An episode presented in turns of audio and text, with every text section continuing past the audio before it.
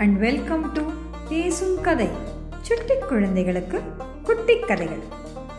ஹனுமான் ராவணனுக்கு ஒரு பயத்தை உண்டாக்க அசோகவனத்தில் பெரிய கலாட்டா செஞ்சு ராவணனோட வீரர்கள் பலர் அழிச்சு கடைசியாக இந்திரஜித்தோட பிரம்மாஸ்திரத்தால் கட்டுப்பட்டு ராவணனை சந்திக்க போனார். அவர் இழுத்துட்டு போனாங்க. ராவணனோட சபை அப்படியே பார்க்க தங்கம்னு வைரம் அப்படியே ரத்தனம் அப்படின்னு பதிச்சு அப்படியே ஜொலி ஜொலிக்குது. உலகத்தில் இருக்கிற செல்வத்தை எல்லாத்தையும் இங்கே தான் கொண்டு வச்சுருப்பாங்க போல இருக்கு. அப்படின்னு நினைக்கிற அளவுக்கு ரொம்பவே அழகாக இருந்தது. அதுக்கு எல்லாத்துக்கும் சிகரம் வச்ச மாதிரி ராவணன் ஒரு சின்ன மலை மாதிரி சிம்மாசனத்தில் கம்பீரமாக உட்காந்துருந்தான் ஆஹா இவன் மட்டும் தர்மப்படி நடந்திருந்தா இவனுக்கு சமமாக யாருமே இருக்க முடியாது. என்ன கம்பீரம் என்ன பலம் என்ன செல்வம்? தங்கிட்ட இருக்கிற தவத்தை நம்பி இப்படி பல பாவ காரியங்களை செய்யறதுனால தானே இவன் சீக்கிரத்தில் அழிய போகிறான் இப்படி ராவணனை பார்த்து யோசிச்ச ஹனுமானுக்கு ராவணனை பார்த்து ஒரு பக்கம் கோவம். அவன் சீதாதேவி ரொம்ப கஷ்டப்படுத்தினாங்கிறதுனால கோவம். இன்னொரு பக்கம் பார்க்க பார்க்க பரிதாபமாக இருந்தது. யார் இந்த துஷ்டன்? எங்கிருந்து வந்தான்? யார் என்ன அனுப்பினாங்க? ஒழுங்காக உண்மையை சொல்ல சொல்லுங்க. அப்படின்னு ராவண சர மாதிரி மந்திரிகளுக்கு உத்தரவு போட்டான். உடனே பிரஹஸ்தன்கிற மந்திரி ஹனுமானை பார்த்து ரொம்பவே சாந்தமாக பேசினான். ஏன்னா சாஃப்டாக பேசி விஷயத்தை வாங்கலான்னு பார்த்தான். குரங்கே பயப்படாத. நீ உண்மையை சொன்னால் உன்னை நாங்கள் ஒன்றும் பண்ண மாட்டோம். உன்னை இங்கே யார் அனுப்பினாங்க? இந்திர அனுப்பினானா? இல்லை அந்த குபேர் அனுப்பினானா? மறைக்காமல் உண்மையை சொல்லு அப்படின்னு கேட்டான். இப்போ ஹனுமான் ராவணனுக்கு நாம் ஒரு தடவை நல்லபடியாக அட்வைஸ் சொல்லி பார்ப்போம். ஒருவேளை அவன் திருந்துறதுக்கு இது ஒரு சான்ஸாக இருக்கலாம்ல அப்படின்னு நினச்சார் ராவணனை பார்த்து இந்திரனோ இல்லை குபேரனோ என்னை அனுப்பலை. நான் ஒரு வானரன். ராட்சச ராஜாவான உங்களை பார்க்கவே நான் இங்கே வந்தேன் அப்படின்னு சொன்னார். உங்களோட கவனத்தை திருப்ப தான் நான் அசோகவனத்தை அழித்தேன் என்ன உங்கள் வீரர்கள் தாக்கினாங்க. அதனால் நான் அவங்கள பதிலுக்கு தாக்கினேன். அதில் சிலர் இறந்துட்டாங்க. இங்கே நான் வானர ராஜாவான சுக்ரீவனுடைய தூதனாக வந்திருக்கேன். என்னுடைய அரசனான சுக்ரீவன் உங்களை தன்னுடைய சகோதரனாக நினச்சி நலம் விசாரிக்க சொன்னார். அவர் சார்பா உங்களுக்கு வணக்கத்தை சொல்கிறேன் அப்படின்னு சொன்னார் ஹனுமான். அவர் லங்கைக்கு வரும்போது தூதனாக இருக்கணும் அப்படின்லாம் எதுவும் யோசிக்கல. ஆனால் இந்த சமயத்துக்கு ஏற்ற மாதிரி யோசிச்சு ராவணங்கிட்ட பேசும்போது கொஞ்சம் பணிவாக பேசி பார்ப்போம் அப்படின்னு அவர் ரொம்ப அவருடைய சொற்களை கரெக்டாக சூஸ் பண்ணி அங்கே யூஸ் பண்ணுறாரு அயோத்தியா மன்னரான தசரத சக்கரவர்த்தியோட மகன் ராமச்சந்திரன் வானர ராஜாவான சுக்ரீவனுடைய நண்பர். சுக்ரீவனுடைய பகைவனான வாலியை அழிச்சதுனால சுக்ரீவனுக்கு அரச பதவி கிடைச்சது. ராமச்சந்திரன் தன்னுடைய அப்பாவுடைய வாக்கை காப்பாத்துறதுக்காக தன்னோட தம்பி லக்ஷ்மணனோடையும் மனைவி சீதா தேவியோடையும் வனவாசம் வந்தார். அப்படி இருக்கும்போது ஒரு நாள் சீதா தேவி தனியாக இருக்கும்போது அவங்க திடீர்னு காணாமல் போயிட்டாங்க. அவரை அவங்கள தேடி ராமரும் லக்ஷ்மணரும் பல இடங்களுக்கு அலைஞ்சாங்க. கடைசியாக எங்களுடைய அரசரான சுக்ரீவன் கிட்ட வந்தாங்க. சுக்ரீவனை சந்திச்சு அவங்க ரெண்டு பேரும் நண்பர்கள் ஆனாங்க சீதா தேவியை தேட எங்க அரசர்கிட்ட உதவி கேட்டாரு. சுக்ரீவரும் தன்னுடைய படையை பிரிச்சு எல்லா திசைகளிலையும் அனுப்பினார்.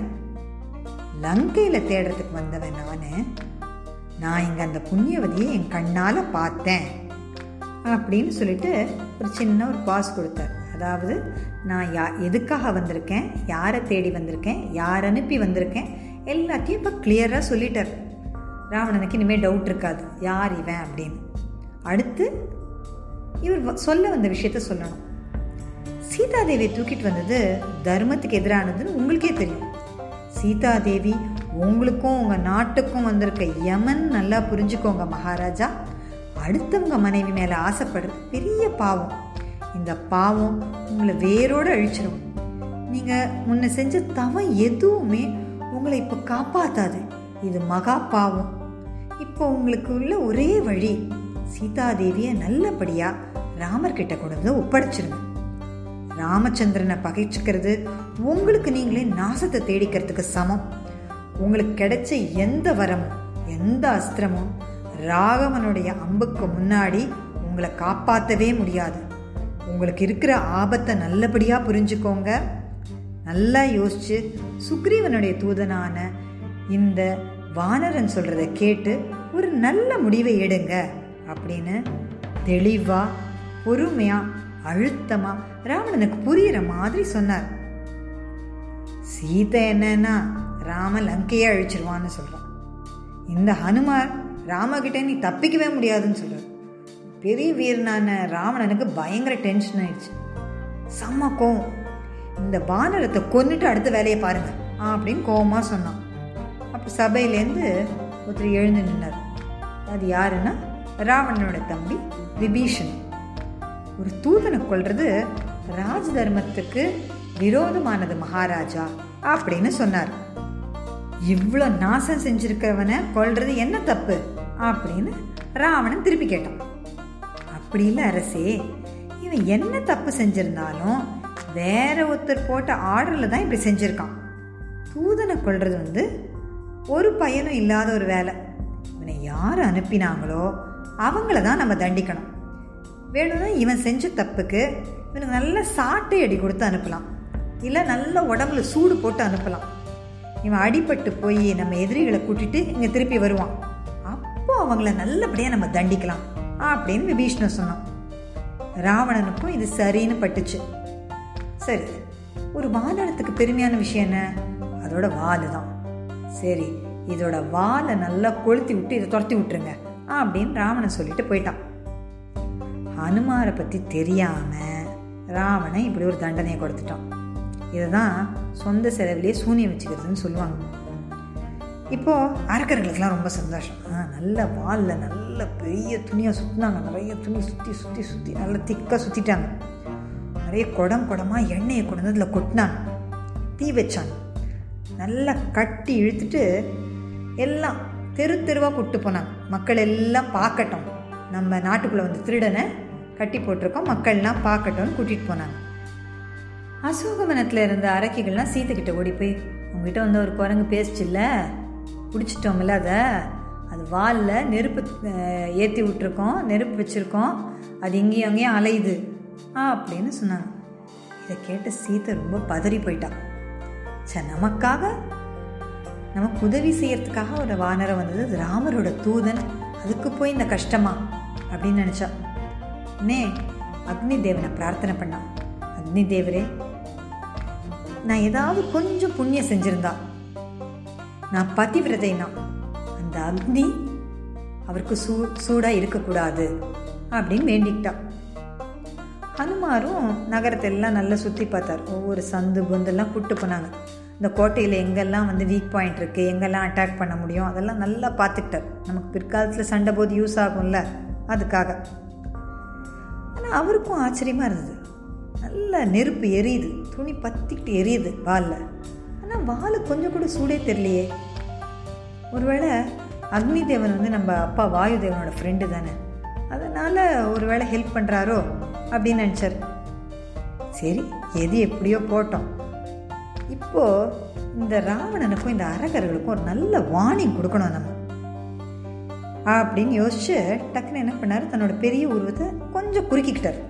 உடனே அந்த அவங்க கட்டியிருந்த கட்டெல்லாம் லூஸ் ஆயிடுச்சு விழுந்துடுச்சு. அதை உதறிட்டு வெளியில் வந்தார்.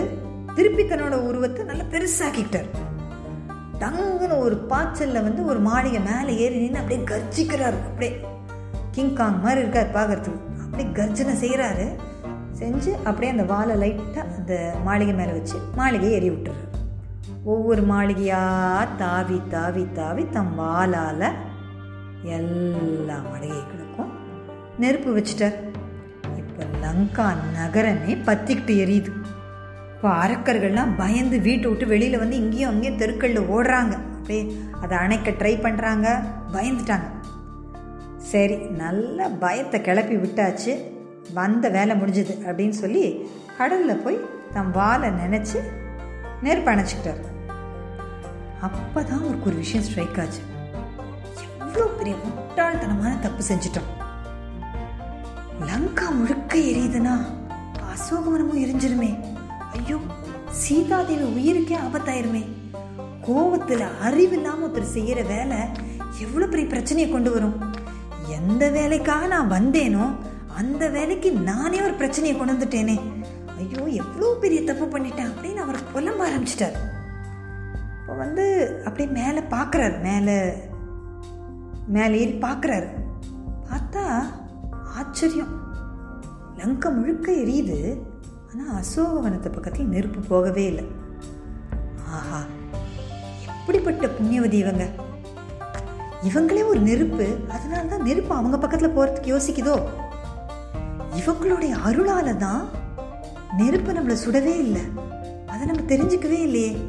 ஆஹா இவங்களுக்கு ஒரு ஆபத்தும் யாராலையும் வரவே முடியாது அப்படின்னு நினச்சார். ஹனுமான் நேரம் திருப்பி சீதாதேவி கிட்ட பறந்து போனார். அவங்கள வணங்கி தாயே நான் ரொம்ப சீக்கிரம் திருப்பி படையோட ராமலக்ஷ்மணர்களை கூட்டிகிட்டு வருவேன். நீங்கள் கவலைப்படாமல் இருங்க.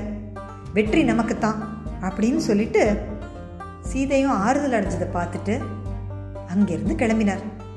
அடுத்து என்னாச்சு? அனுமார் எங்கே போனார்? இதை பற்றி தெரிஞ்சுக்க இந்த கதையோட அடுத்த பகுதியை கேளுங்க. இந்த கதை உங்களுக்கு பிடிச்சிருந்தா லைக் பண்ணுங்க ஷேர் பண்ணுங்க கமெண்ட் பண்ணுங்க. இந்த கதையோட அடுத்த பகுதியை கேட்க பேசும் கதை யூடியூப் சேனலுக்கு சப்ஸ்கிரைப் பண்ணுங்க. நன்றி வணக்கம்.